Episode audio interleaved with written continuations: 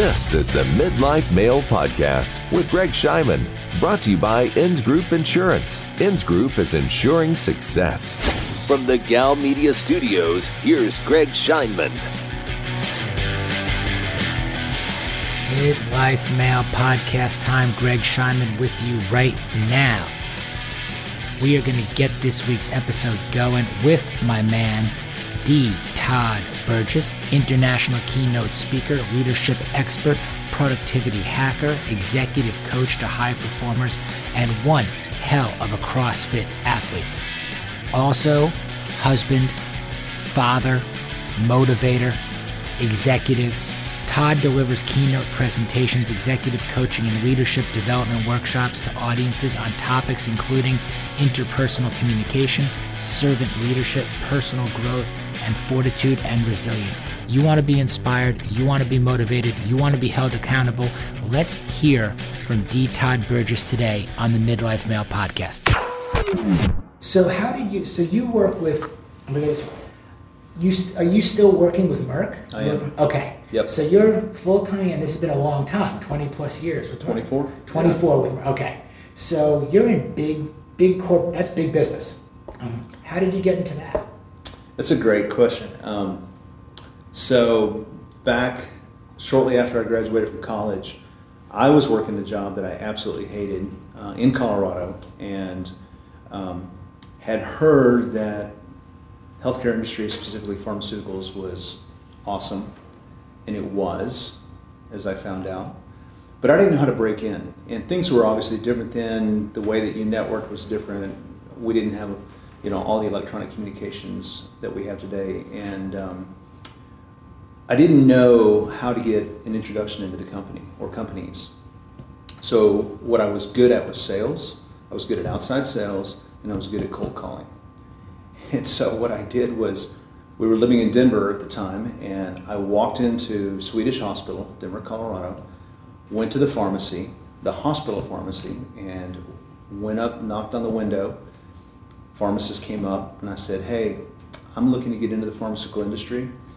Could I go through your Rolodex? Remember what a Rolodex is, mm-hmm. right? Could I go through your Rolodex and just write down names and phone numbers?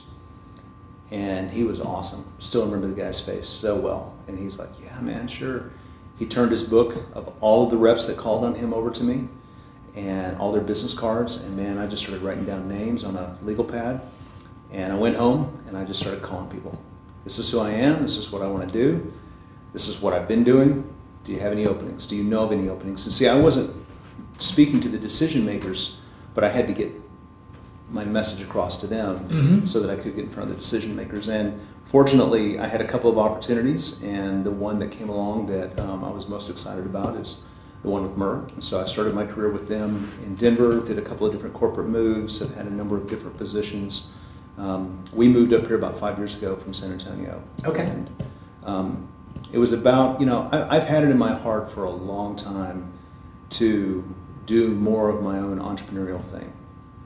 Um, and so I served in a nonprofit for about 10 years where I was teaching and training um, 250 to 300 individuals every single week in a, in a uh, lecture type setting. And okay. so it was over that time that I really, so to back up, Greg, what I did was I stepped back and I said, you know, what are the gifts that I have? What am I good at other than what I'm currently doing within my role that I could take outside and potentially add value to other people outside mm-hmm. of that? And what I really self evaluated and reflected and felt like that I had been given the gift of communication. And I've always had that gift. I've had it in different formats. Um, when I was a kid, I loved to sing. I was in choirs and you know did all this kind of stuff. Um, but I never had a problem being on stage. Right, I was always comfortable being in front of a crowd. In fact, maybe a little bit too comfortable at times. And um, so I really thought that I would take my passion with what I've developed as um, as a team leader, as a people leader, um, and take that into the marketplace where I could invest that in other people in either large settings, smaller settings, individual settings. And so a number of years ago, I began to build out my own business as uh, as a keynote speaker, as a workshop trainer, as an executive coach, Mm-hmm. and where I found that I really my my message is a very broad message around leadership development, resilience, um, change management, uh, work life balance, which maybe we can talk about Mhm. Because because it's a little bit of a misnomer for me.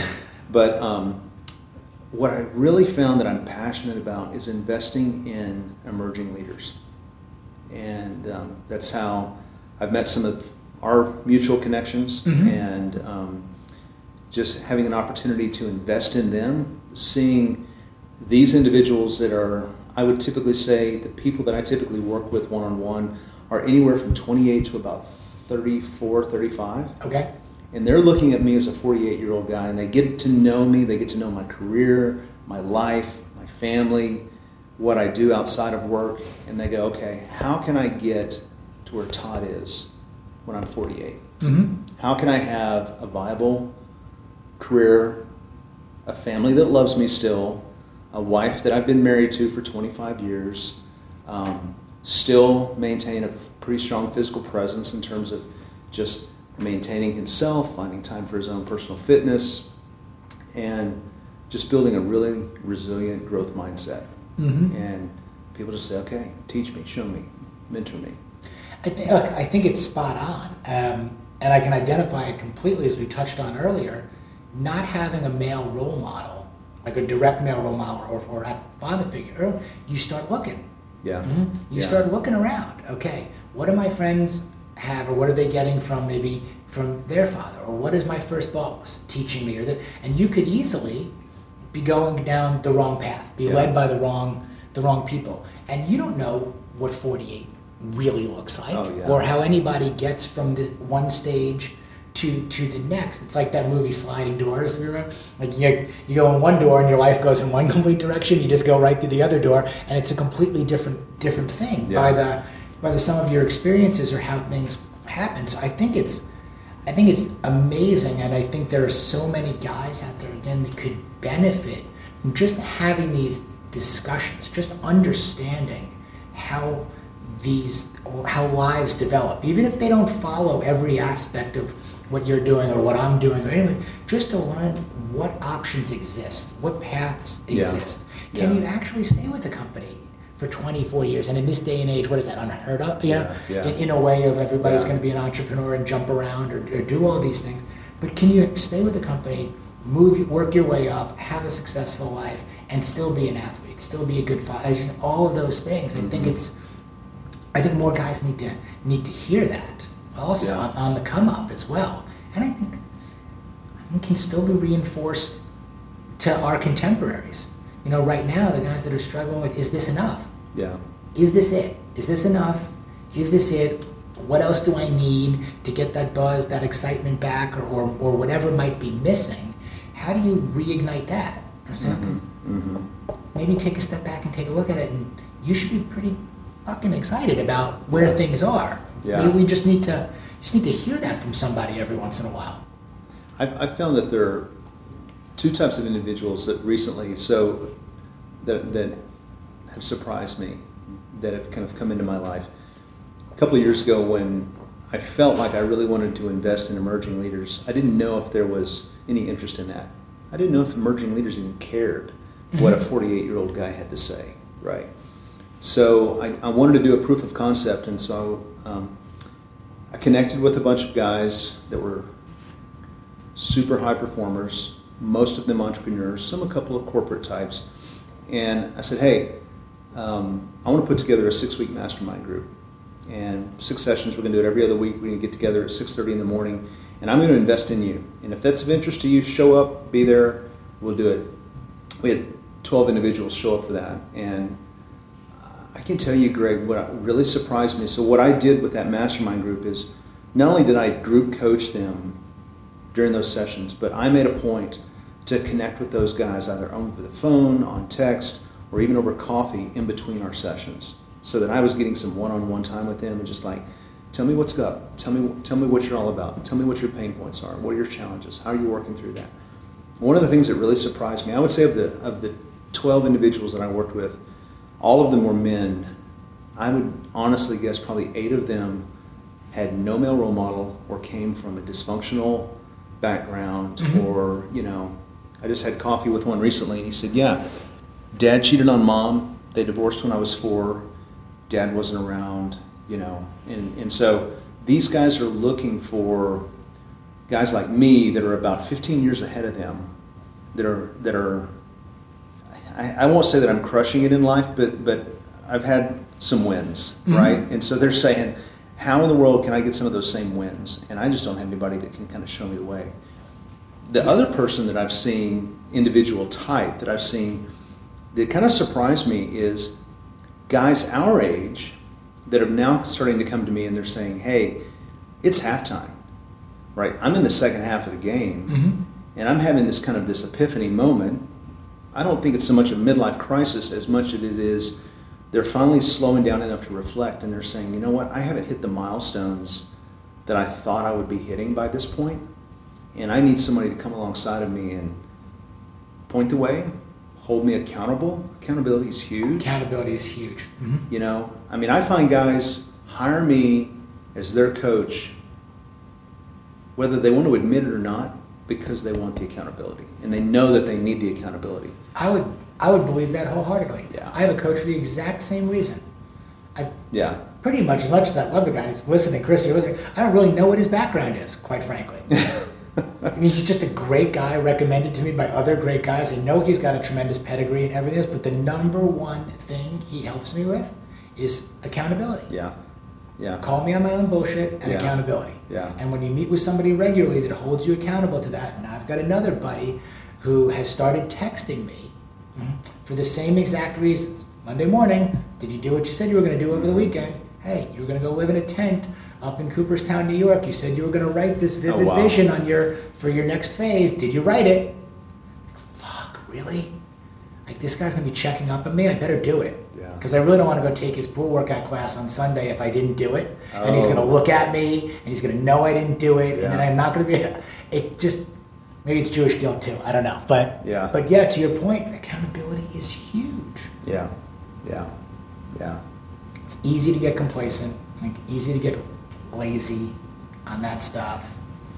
Easy, I think, to not be sure what the next phase is or even what the milestones should be based Yeah. on maybe what they were before, Right. realistic or unrealistic. So one of the things, Greg, that I'm really big on is, you know, there's the old cliche about you're the sum of the five people you spend the most time with, Mhm.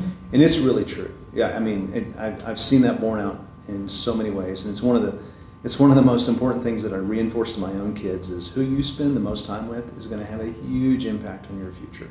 Huge impact. You don't even begin to understand that. But one of the things I'm really big on is being very selective about who you let into your inner circle, and you keep that inner circle close. And what I like to call them is either your tribe, or better yet, in the business world, your internal board of advisors, right? So, especially entrepreneurs, especially guys that are, again, emerging leaders, Mhm. they're building out their businesses, they're looking for answers, they can use some assistance. Those individuals need to have four or five guys around them that they can bring together over lunch and just say, here's my business problem, you guys pile on, Mhm. help me out. You know, guys that you have a healthy relationship with, that you trust, and that you know have no ulterior motive other than to see you win. You know what I mean? Absolutely. Because we can get we can get feedback from people and we can get input from people that we don't necessarily have a healthy relationship with. Right. And there may be an ulterior motive, there may be some jealousy. Mhm. Oh man, Greg, you're so successful, dude. You're killing it and you're asking me for advice. And if I give you some really good advice and you 10x that, then where does that leave me? I mean, Mhm. you know, I'm always, I'm, I'm really big on only let the people in that you get feedback from, that you have a healthy relationship with, that you know are wanting to help you and not hurt you.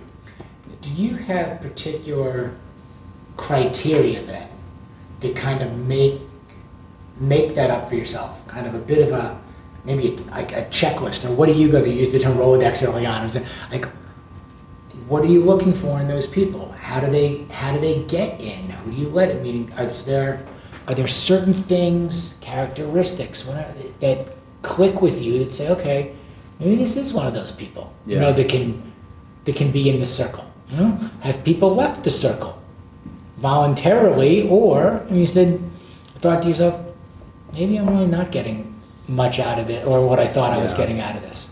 I, I recently withdrew from a relationship. I just kind of pulled myself back because one of the criteria that I have is that if I'm going to let somebody in my circle, I want them to give more than they get, right? And I'm going to do the same, right? We have this mutual, like, dude, I'm going to I'm, I'm going to do whatever it takes. Like, you call me at midnight, and you're like, hey, man, I need this. Like, I'm going to be there. That's the kind of guy I also want on my team, right? And so um, I would call that leaning in. You know, knowing that if you and I are in the tribe together, that you're going to lean in as much as I'm going to lean in, that you're going to be committed to my growth as much as I'm going to be committed to your growth. And that's a tough synergy to find. It's really tough to find kind of those guys that are like that. But you know 'em when you see them because they're vulnerable, they're authentic, they're not afraid to give you feedback. Um, there's no jealousy, there's no ulterior motives. Um, I think the other thing too that I look for is someone with different skill sets and experiences than I Mhm. have. You know, I've, I've, I've got a, I've got a lot of experience in the corporate world. Um, I don't have any, I don't have much experience in digital marketing. I'd love to be connected with someone in my inner circle that has experience in something else other than what I do. Right. Right. Mhm. Um, so you know, call that diversity of thought, diversity of experiences.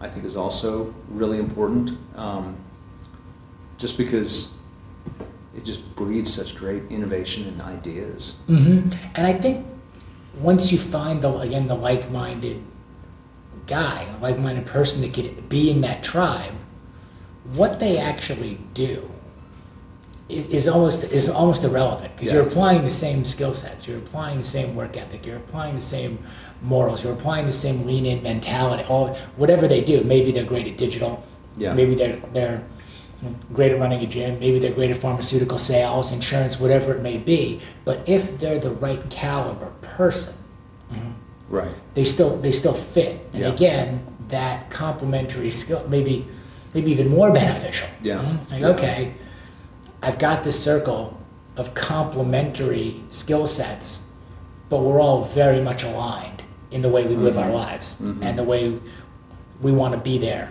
you know, for for one another.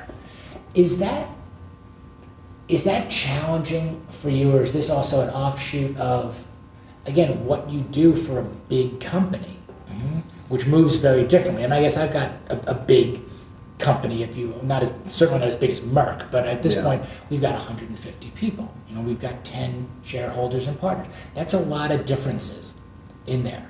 Um, and I do not have necessarily the the singular ability to just say we're going to do this and then and then we do this, you know, or or to lead. And I wonder if if maybe that's an impetus for you to take it outside, like it is for me sometimes, which is just try to lead by example. I mm-hmm. may not be able to change a fundamental rule, you know, here or a way of necessarily doing things, but I can control what I can control Yeah.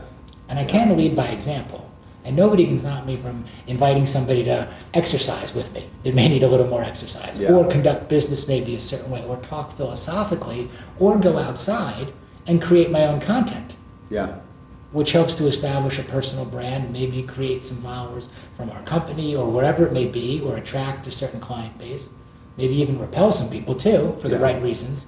Is it similar maybe for you? I think I think it all goes back to culture. So whether it's your organization or my my organization, I mean, in my organization, obviously, when you when you get an organization that's fifty thousand employees, dude, it's the biggest aircraft carrier you've ever seen. Right? Nothing turns quickly, and the culture is so steeped. Um, for that organization, it's been around 125 years. Yeah. You know, so the, the, the culture is very, very steeped, and it's a good culture. It's one of the reasons that I've stayed there because I do appreciate the culture, but you have to take the good and the bad with it. Mm-hmm. Where I really appreciate that I've been given the freedom is to create the culture within my own sphere of influence. And so I think, you know, to your point about earlier, I think you were asking the question about, you know, as you're leading, leading by example, that's the opportunity to kind of create the culture.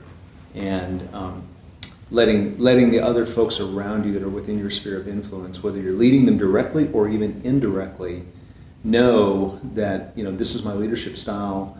These are the things that I stand for. These are my values. Um, you know, I'll tell you, I'm, I'm someone, Greg. I'm, a, I'm if you if I do a Myers Briggs or a DISC analysis or whatever, I'm one of these uh-huh. I'm one of these bold, dominant, you know, kind of really director types. And so I tend to push back pretty hard. Um, and fortunately, I'm in a culture where that's encouraged because that's um, there may not there may not always be an end point for that for me, but they at least allow me the voice to mm-hmm. speak up with courage and candor, and then and then we have a respectful environment where people listen, and then people say, okay, yeah, that'd work, or no, probably wouldn't work in second thought. Okay, we move on. But I but I value the, the culture that's created where people have that ability to mm-hmm. speak up with courage and candor. You touched earlier on work, on work life balance, and as I hear you talk about you know, working in a 50 plus thousand person organization, and obviously the responsibilities, and my head turns to, okay, well, he's got a quota, he's got to perform, he's got to be out there and do all those things, and that is a full full time job. Yeah. We've also got a family. So if I make any assumptions, but you said we, so we've got wife, kids. Yeah, you yeah, yeah. About, okay, that's right. In, in there, and at the same time, you are a competitive athlete, coaching in coaching CrossFit as well. Right. Level two, not an easy place to get to either. And we're for those out there, I mean, like high level CrossFit athlete, like top fifty in the world over in the over 46 right category in the 45 in the 45 plus so um, yes so are you better than logan clark can i say do you know what gosh no gosh no no damn it logan come on logan's a stud mr misfit He's also a year or two younger than me, but he's good. He's, good. he's a little bit younger. I've seen okay. Logan on a number of occasions. There, we, there we go. Okay, one of my one of my favorite people. But I've got more hair than Logan, so I'll, I'll, yeah. I, I do not. Yeah. So okay, there we go. no, Logan's good. So you've got this though. Again, now we're back to and, and and I wrestle with the word a little bit too because you know balance is subjective and for everybody I think it's somewhat over overused in a way. Yeah. But with the leadership coaching as well, how do you manage your time? I guess. Yeah. So for the benefit of folks that are maybe listening to this, I'll just give you uh, the 10 second bio. So my wife and I have been married for 25 years. Uh, we've got five kids. Uh, we've got a son who just turned 25, and then we've got four daughters, all our own, and um, we've been really blessed to have them. Uh, he's 25, and then the four girls are uh, 22, 21, 17, almost 13, and almost 11. So we've got a 14 year span, and it's been awesome. It's been fun um, to have that um, family's huge for me. One of the reasons I'm so um, passionate about my fitness is that I want to be there for my kids, and I want to I want to show up for them, and I want to maintain a level of physical physical activity. So whether it's me throwing ball with my son, or whether it's me playing softball with my daughter, or hitting tennis balls, or going to the swim swim practice, doing anything in between, that's been important to me. Um, serving, as I said earlier, in a nonprofit for ten years, where I was literally committing 12 to 15 hours a week, leading that nonprofit um, here in the Dallas area, um, and then before that in the San Antonio area when we lived in San Antonio. Obviously, the corporate stuff, being a corporate leader, doing that, being committed to that, and now spending more of my time, um, you know, traveling around, doing keynotes, doing executive coaching. Um, I just had the opportunity to do my first international uh, leadership conference back in April actually went to um, the Middle East, was invited to go out there and speak, and so that was a that was a really cool opportunity. When people ask me, and this is a really really common question that I get, is how do you balance it all? My answer is that I don't. I don't actually believe in the concept of work life balance. I don't believe that anything that's physically alive stays in balance. So if I stood up right now and I put myself in the most powerful position that I could, where my feet were firmly planted squarely underneath my shoulders. There are micro adjustments that are taking place within my fast twitch, slow twitch fibers within my muscles that are keeping me as a bipod constantly in balance.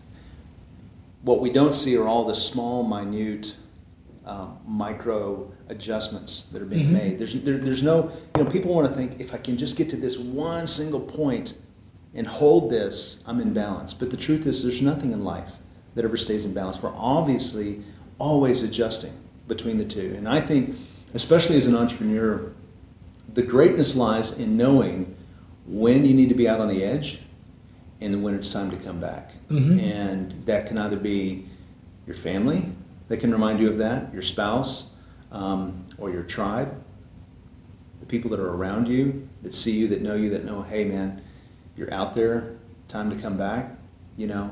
Um, so for me, it's really uh, a matter of swinging to the different areas. Mm-hmm. So for me, um, it's usually about an hour and a half a day in the gym. Um, I actually get to do that with my wife and our son and our daughter. So we've got it's kind of cool because our family is involved in that. So that actually provides opportunities for us to do something together, and we and we we feel that togetherness, yep. right? Is if you've been as you've been into um, the CrossFit community. I mean, it, it is a community. You don't just go to the gym, put your headphones on, and just kind of do your own thing. I mean, right. it's mm-hmm. it is a community event. Whenever you go and you you do your workouts together, and so the funny thing is the joke that I tell people, and it's absolutely true. It's not a joke. It's that when we go out for family dinners, it's usually, hey, so what did you do on that workout today? What was your rep scheme?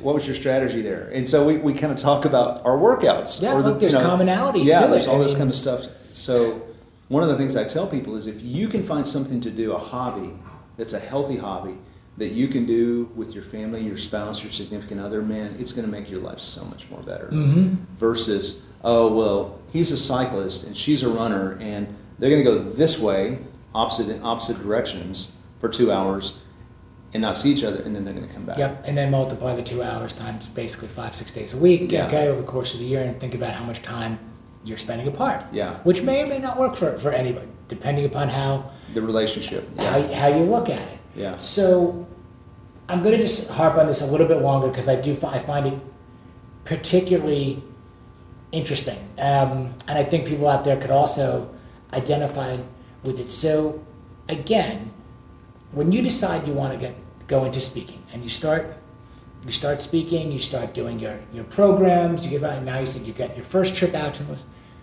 The question that I have on this is do you go and talk to your boss basically and say, yeah. hey, this is this is what I'm doing, and this is how much time I need, or like these paths are they going down the same track in the same direction? Because I think there's a lot there of I can't do that. Yeah. Yeah. I, I have a job, you know, or I have this, or I have a, I can, opposed to, well, you actually, you can, maybe if you approach it a certain way. Maybe your company's different than mine, or however it would work, but there is a way to do all of to do these things. Right. And and you're obviously doing a lot of them, but you go and you have that conversation and how you approach it, and then you go off and, and you do your thing, and the company's like, yeah, great, good, yeah. Do, do your thing here too. That that's really insightful, Greg. That's a great question because. Um, I don't think I've ever been asked that, but that's absolutely a really, really important point, and I'm glad you've asked because I can kind of delineate a little bit more about that. So I'm someone that's a firm believer in a growth mindset.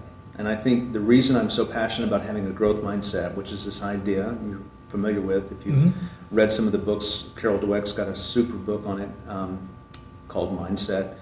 This idea that we are always in a state of growth, or we should be, and we can always change, we can always get better, we can always improve, we can always learn.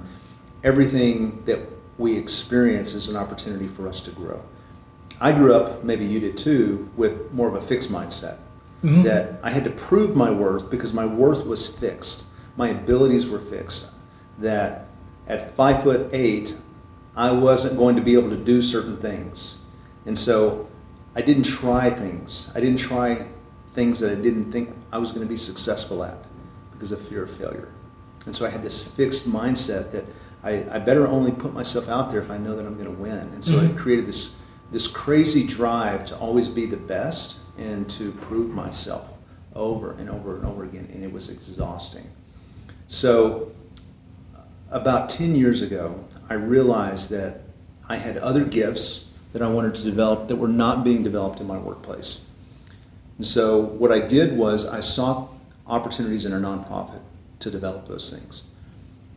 fortunately, our company is very big on supporting nonprofit organizations. We they actually even give us time off, um, certain number of hours in the year to commit to nonprofit activities.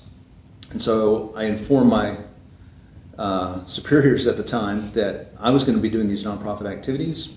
Totally cool with it. It's great.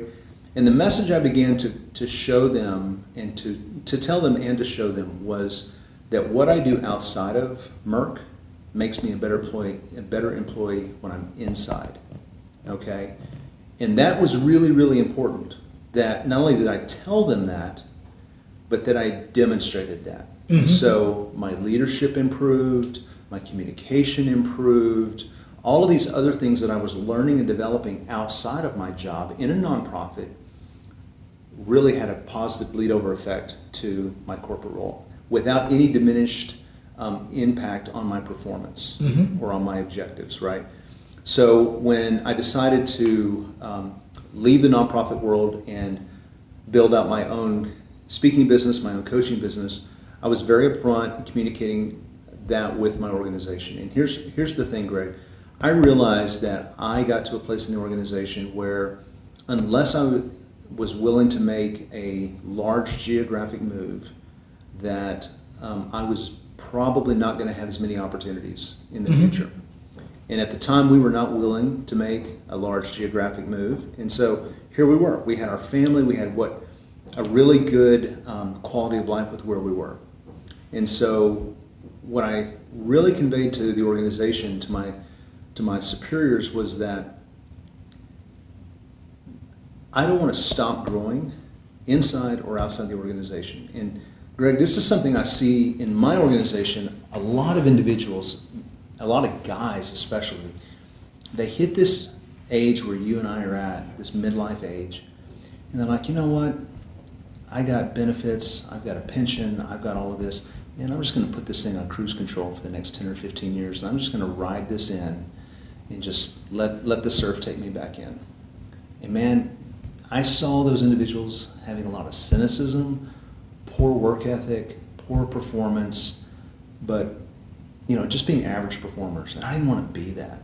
And I did not want to be anything like that. And so I really wanted to continue to grow and to learn. And so I, I I informed him up. I said, listen, this is what I'm going to do. There will be times when I might be asked to speak at a nonprofit event. Um, recently spoke at the Dallas Junior Chamber of Commerce. It's on a Saturday night, right? It has nothing to do with my work. It doesn't interfere. There's no conflict of interest. And so I just simply inform, hey, there may be times that I'm going to have to take off a day or two of vacation. And are you guys cool with that? And if you're cool with that, you know, uh, if you need me to to sign off with the Office of Ethics that I'm not doing anything that's out of compliance or that has anything mm-hmm. to do with a uh, uh, conflict of interest. You know, like I would never go and speak to a competitor, mm-hmm. right, at one of their annual meetings or anything like that. sure. that. You know mm-hmm. what I mean? And, and, they probably wouldn't bring me in anyway, but it would just, or, or even a customer, right? Um, or something that was semblance of a, of a mm-hmm. customer in another part of the U.S., you know. Um, and so far, I mean, they've been super supportive, and it's been great.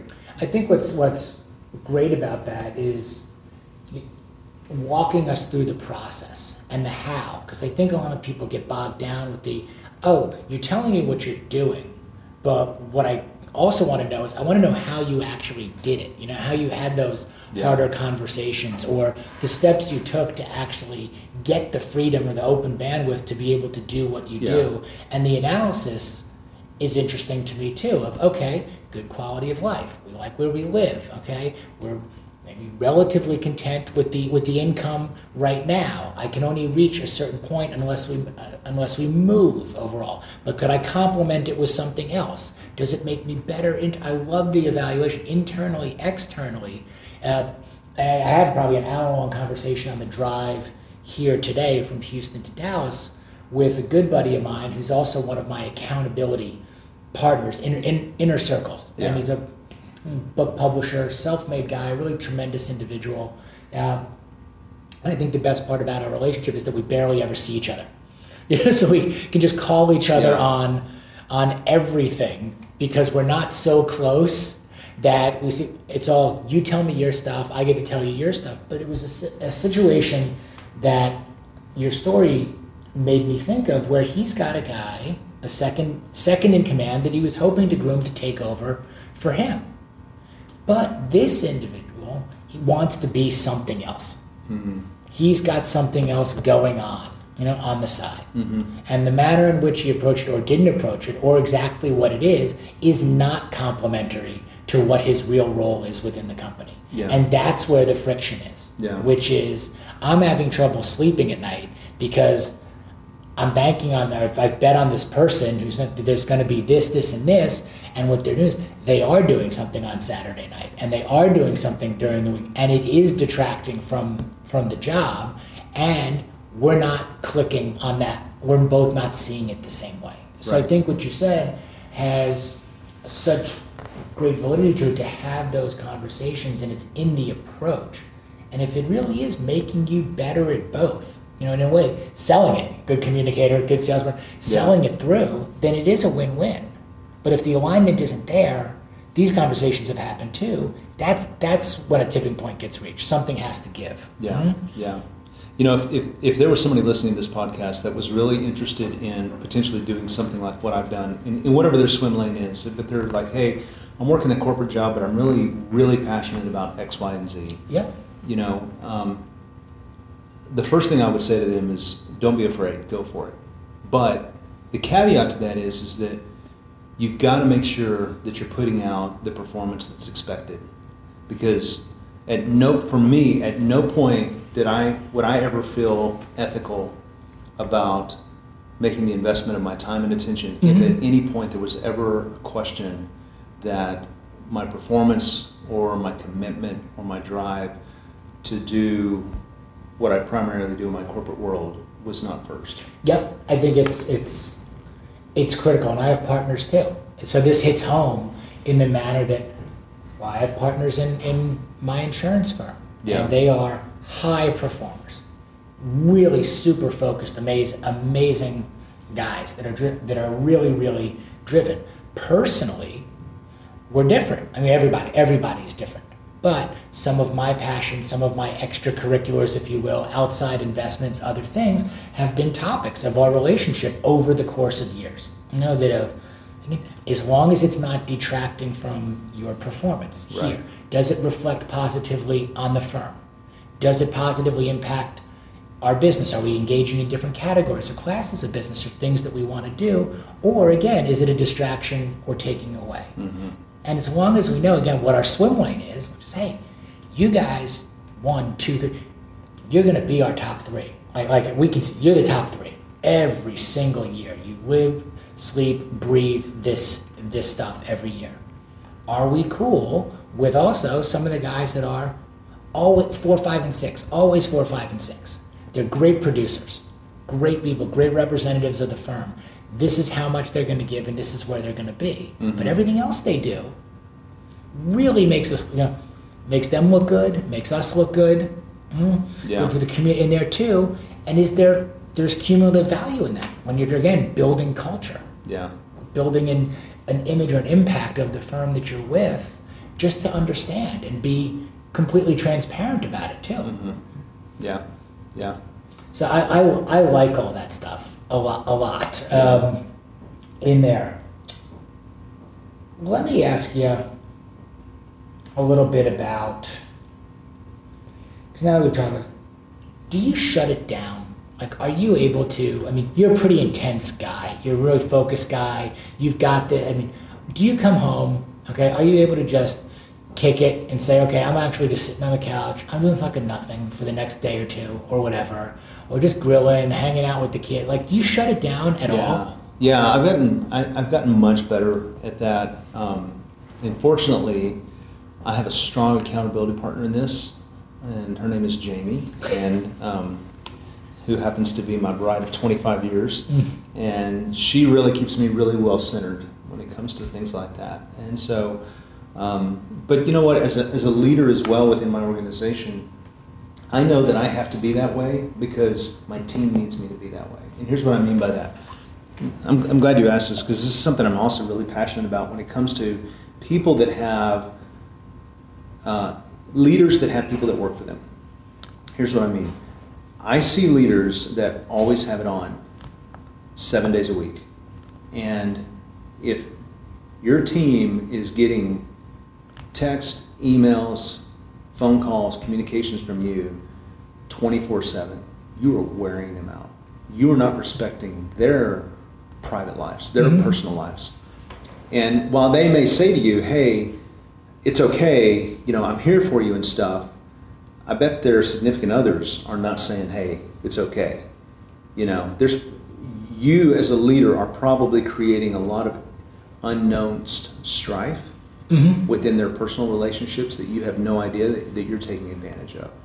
And I've seen that in my own life when I had other leaders that, that put that expectation on me. And so it became really important to me as a leader of others that I did shut it down for their sake so that they could enjoy their time as much as I wanted to enjoy my time. And so, mm-hmm. like, for example, one of the things that we like to do is every summer we like to go to Breckenridge and spend seven to ten days, you know, getting out of the Dallas heat, just hanging out in Breck with, as a family.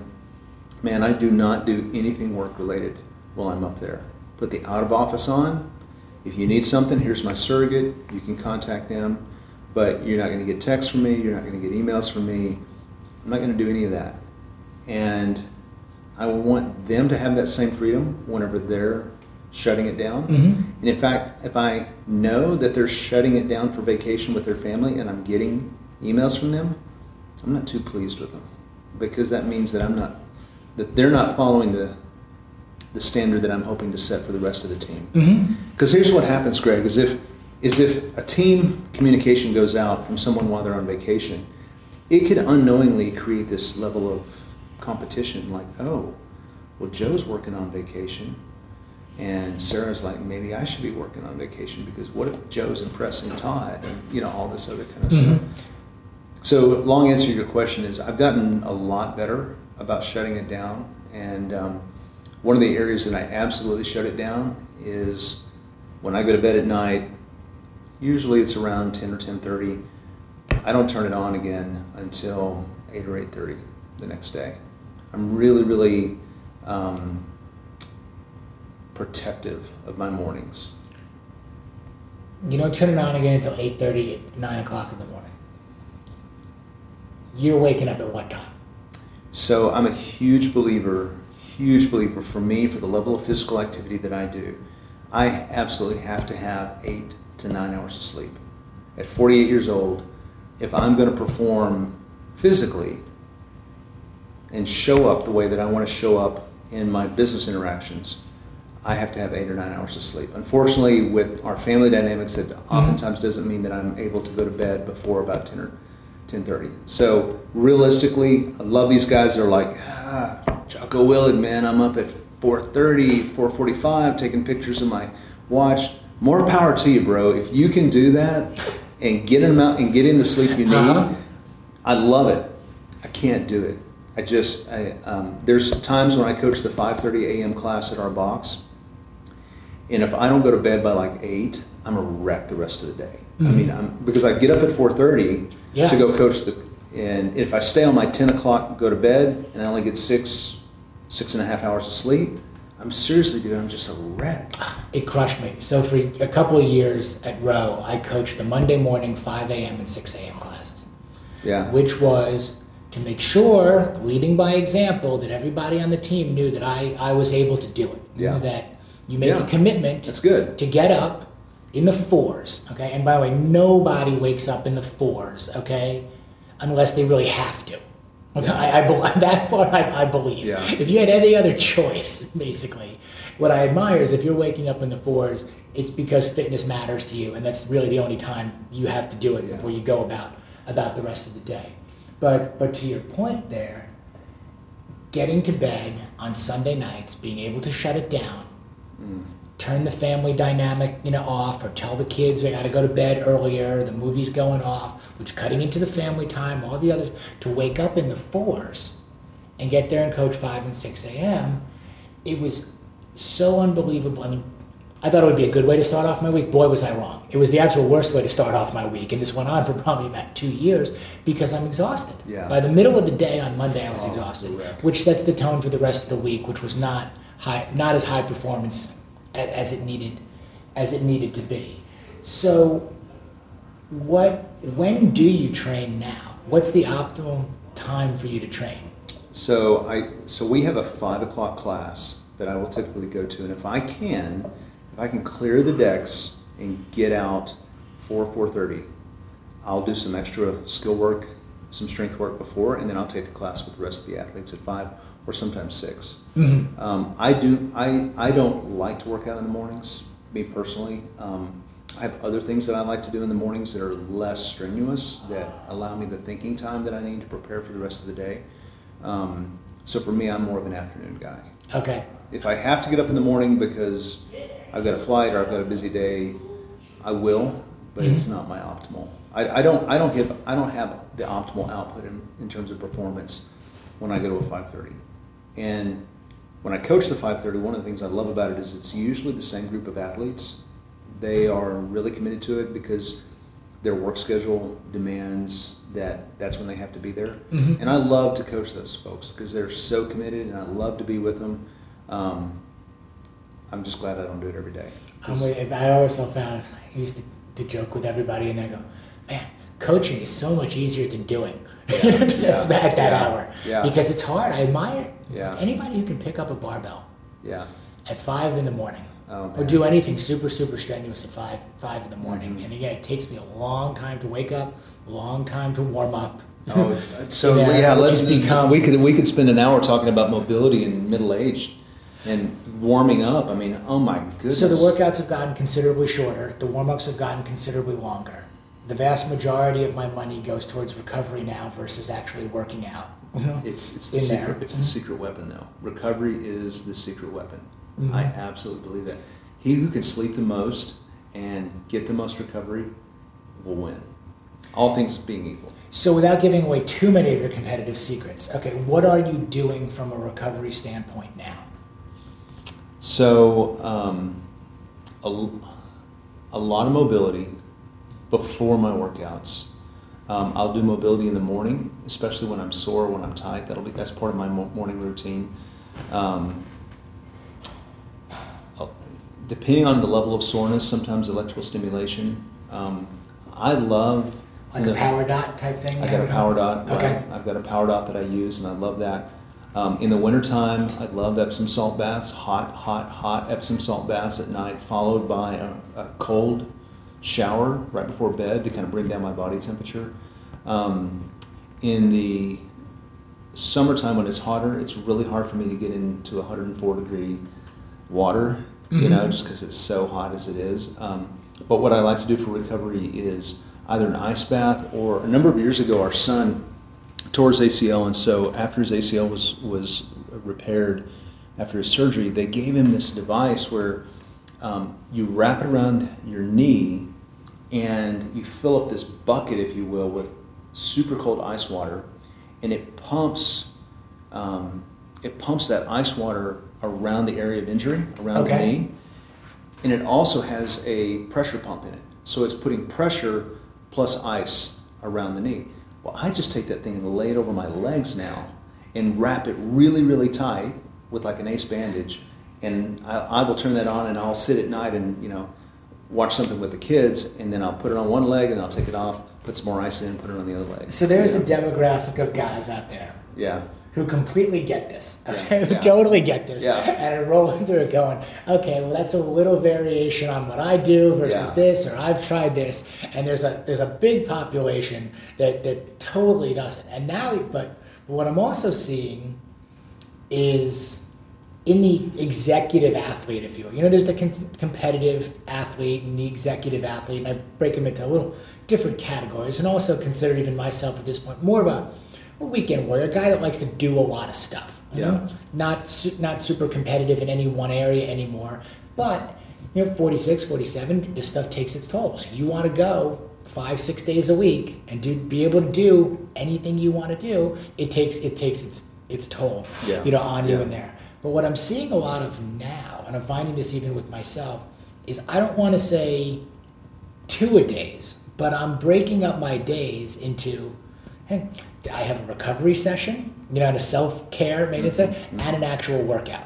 And I can't do them both together because I just do not have that much time. you know, Yeah, in any yeah. in any one clip. I can't spend two and a half, you know, Yeah. hours, you know, doing all this. But utilizing my morning time really to be able to recover.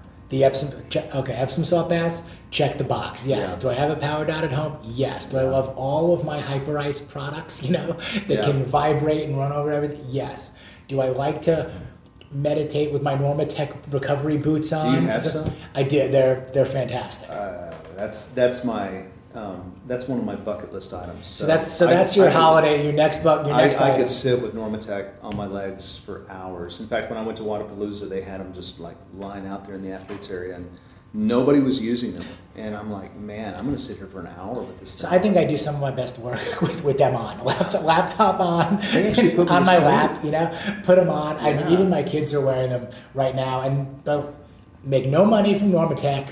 Paid Yeah. retail, Yeah. okay, but got introduced to them through the athletic room in Houston and the, and the D10 decathlon, and I put these things on and go because my lower body really does not recover well. My upper Yeah. body still does does pretty well, but my lower body, uh, uh So those have been just an absolute kind of god, godsend to have have those there. But my mornings are Uh, really for recovery. Wake up slowly, get moving, put my feet on the ground, and go. Okay, what's creaking? What's sore? What needs Yeah. to be what needs to be lubricated and loosened up over a period of time to go the whole day. And like you, I, I feel like I'm enjoying my workouts and performing much better middle of the day if I can get out of the, of the office around lunchtime, you know, and, and hit it in the middle of the day and get back and have lunch. I'd rather have lunch at my desk and get a good middle of the day workout in or Yeah. kind of end of the day as long as it doesn't cost me a game or something to go see the kid, you know, I Oh, want, sure. yeah, that Yeah. kind of stuff in there. But Yeah. man, those early morning guys, you know, they're studs.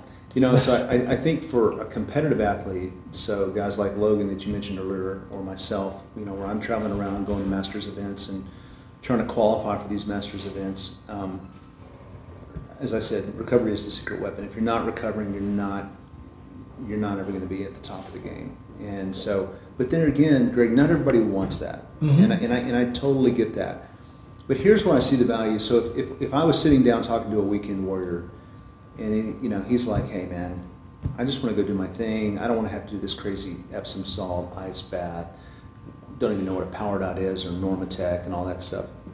Here's what I would say is, if you're not taking the time to recover and you are so fatigued and so sore that it's preventing you from maintaining a positive habit of doing some type of physical activity, then you're hindering yourself from being able to have that continuity. Mm-hmm. You know, so hey, I, when we have new athletes come to our box, I, I tell them, especially these, what we get is a lot of middle-aged guys, used to be college athletes.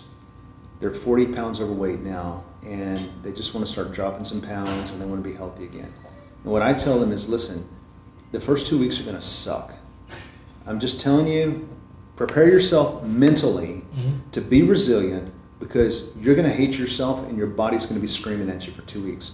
But I promise you, if you will stick with the program, it will get better and you will begin to see results. And I tell guys, come at a minimum, come two days a week.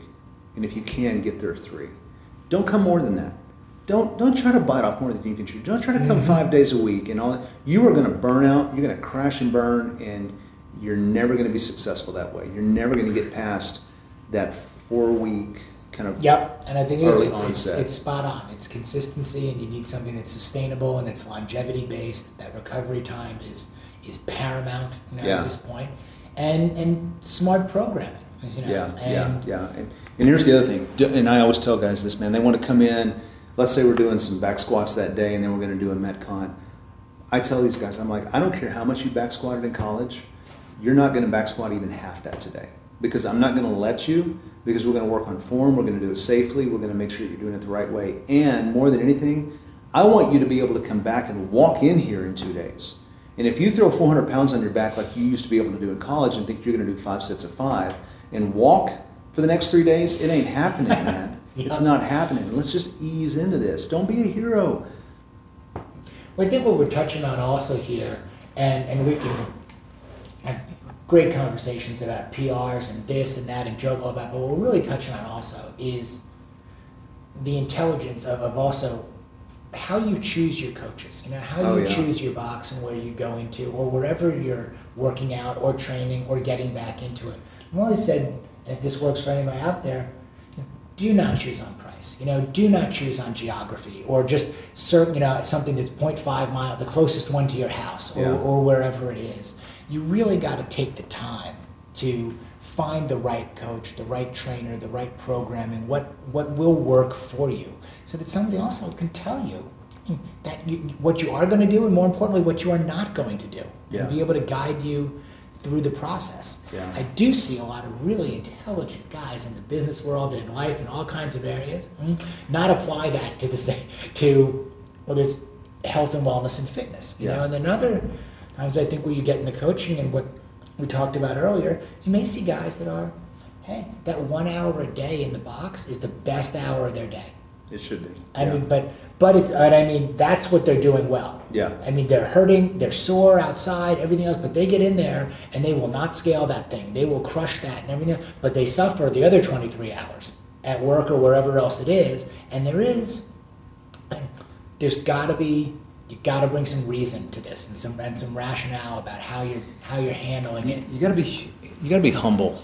That's- also. that's the I mean, word. I mean, honestly, Greg, I, there was a time when I was training to try to qualify for the games and CrossFit Games as a masters athlete when I was 47, and I was training with some guys in their early 20s and mid 20s, and the amount of volume that they were doing was just destroying me. I was I was going home at night having fought myself to keep up with these guys and I was like, man, and I did it for about 2 weeks and it left me so empty, so spent that I finally had to just swallow my pride and say, guys, I can't train with y'all. I can't keep up. It's just too much. And they're, mm-hmm. you know, I'm 20 years older than them. And the reality is, is that there is a big difference between a master's athlete and a younger athlete. Absolutely. And, and you've got to be man enough to say, you know what, I'm not going to back squat what I used to back squat in college. And that's okay. I'm going to be cool with that, you know.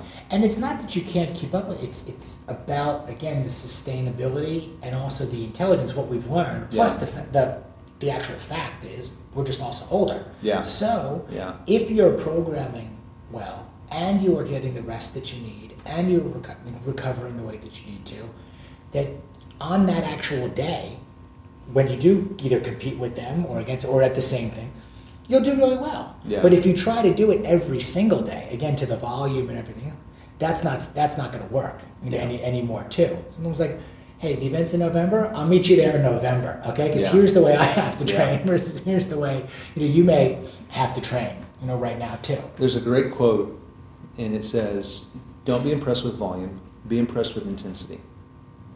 So think about that for a minute. Don't be impressed with someone's volume, but be impressed with when they do what they do, how intensely do they go at it? Mhm. And if at 48 I'm going with the right level of intensity, we just added heart rate, by the way, um, heart rate readings in our box. So I wear a heart rate monitor now when Okay. I work out, and it's, it's kind of like the Orange Theory model Sure. where Mhm. now I've got heart rate up there and there's different zones and I can see where I'm at and I really like that. And if the guy over here next to me is just 26 years old and he's flying through it and he's a round or two ahead of me and I look up and I'm at 94% of my max heart rate, I'm like, okay, I'm cool with that. I'm, Mhm. I'm where I need to be.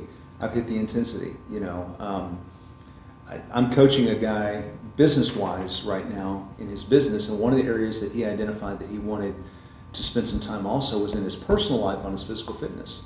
And I said, listen, man, if CrossFit doesn't work for you, if the whole whatever about it, the timing, the um, don't like barbells, whatever it is that you don't like about it, fine. But find something that will work for Right. you. Go to Orange Theory, go to a row class, go to a spin class.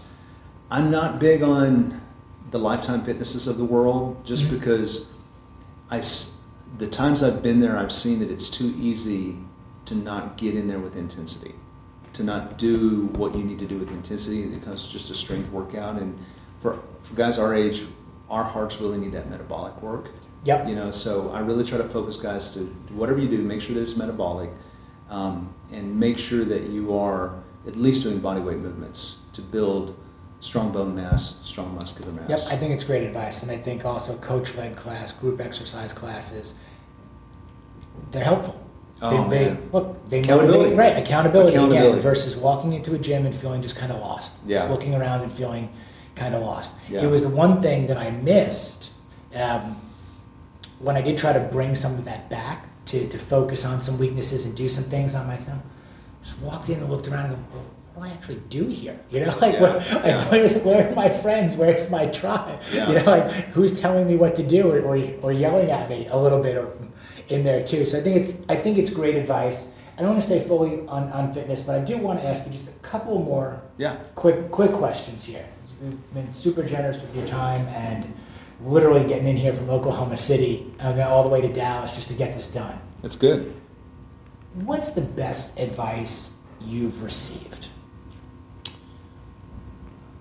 I would say for my for my business, the best advice that I've received, um, two pieces of advice. I had a mentor um, younger in my career when I was developing my own personal leadership, and he said, "As you lead a team, there are three things that are absolutely most critical that you do as you lead a team." Jack Sanders said this to me, and I said, "Okay, Jack, what is it?" He said, number one, build the trust. Two, build the trust. Three, build the trust. The most important thing that you can do with your team is build the trust. And so I really took that to heart. The second thing that kind of feeds into that in terms of my own personal leadership was someone gave me the Zig Ziglar quote that has resonated with me my entire career, which is you can have anything in life that you want when you help another when you help enough other people get what they want first. And it's really this kind of this servant leadership attitude of um, if I'm serving someone else, even if I'm their team leader, especially if I'm their team leader, if I'm serving them and I'm helping them achieve their goals, then that just creates massive momentum that obviously is going to benefit me as well. But I don't do it for my benefit; I do it Mhm. for their benefit. So I'd say that's probably the the, the best thing that somebody gifted to me that's really resonated with me and I think has made me successful in my career is just adding value to other people. Is there now in, in your professional career and your coaching career? Is there a frequent mistake or misstep that you're seeing guys make? Is there something com? I mean, in speaking to a lot of groups and putting a lot together, are you looking and going, okay, I'm, I'm seeing a I'm seeing a, bunch of this. Or there are a lot of guys that are falling into this. Yeah, so I, I see I see two things, one in the professional world and one in the personal world. In the professional world, I see guys putting a target on an outcome that to them represents success and achievement. It can be a title, CEO, VP, senior VP, CFO, whatever. It can be a title, it can be a number, um, it can be a size. You know, it's it's a target that they've created to say, if I can get that, then I have arrived. And that is a fixed mindset because they're so driven to get to that target that they miss all of the joys of the journey along the way that they grew as they went through there. I'll give you a quick anecdote on that and then I'll give you the personal one. Early on in my career, I told you earlier that I had a fixed mindset, that I had to prove myself, that I had to validate who I was through my performance. And so I was, before I took my first team, I was scared to death because I didn't know how to lead a team. And I thought, I have no idea how I'm going to develop my leadership. And so when I was given the opportunity to lead a team, I began to put some targets in place that I wanted to achieve. And, and targets in and of themselves are not a bad thing. Um, I wanted to achieve a certain number of awards and um, be recognized and you know have some of those different palmares, um, if you will, um, some of those different things to put on my resume. And over the course of about 15 years, Greg, I hit all those things. And then three years ago, I walked into my office, and uh, this is my home office, and I see up on the, the shelves all of this crystal and acrylic and pictures and all of this stuff. And all of these things that I walk in and I go, yeah, I've achieved this, I've arrived. And I looked at that and I thought, I don't need that any longer to validate who I am. I don't need those things. I don't need to walk in every day and look at those things to know that I've been a really good leader, that I've affected positively other people's lives, that I've um, had the opportunity to see people's lives transformed. And I went and got a cardboard box, and I put all of them in the box. And as I was walking it out to the garage to put it in the trash can, my wife said, What are you doing? And I said, I don't need it anymore. That's not who I am. That's not my identity. And um, she was speechless. She didn't know what to say. And I threw it away. I threw it all away because it wasn't my identity. The journey to get there was my identity, not the outcome. And so that's number one. Guys who put a target on something and they think, if I can get that title, then that's my identity. If I can make X number of dollars, then that's my identity. And that's not your identity. It's who you are along the way to get you there. That's who you are. Great, great answer. Great information. This has been a blast. Yeah, I've enjoyed it. Got to have you back. Let's do part two okay? sometime. We definitely need yeah. to do part two. Um, maybe we'll do part two over breakfast, okay? okay yeah. in, in there too. But Todd, this has been fantastic. Really appreciate you giving me your time, your generosity, all your insight on this. Midlife Male Podcast. Check it out. Todd, thank you so much for being with us today. Sure, man. Appreciate it. Anytime. You've been listening to the Midlife Male Podcast with Greg Scheinman, presented by Ins Group. Ins Group is ensuring success. For more information, visit endsgroup.net.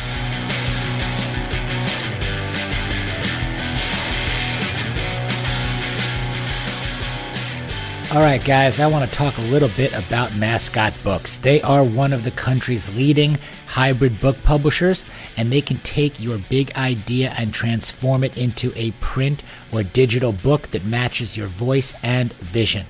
Whether your story is one of growth, balance, success, or all of the above, Mascot Books will bring it to life. Head over to mascotbooks.com to learn more. I am a big believer that everybody has a story. Everybody's got a book in them. Not just the athletes, CEOs, entrepreneurs, risk takers, but everybody. You know you've got an idea for a book. If you do, if you want to put it out there, head on over to mascotbooks.com. These guys are the best in the business. I have known Naren Aryal and his crew at Mascot Books for years. I've had him on the Midlife Male podcast. Go back and check that out. We've also had a couple of his authors on the show as well. If you've got that story in you, if you want to be an author, you can do it. Mascotbooks.com. Want to thank these guys for supporting the show keeping the midlife male movement growing. Mascot Books. Check it out.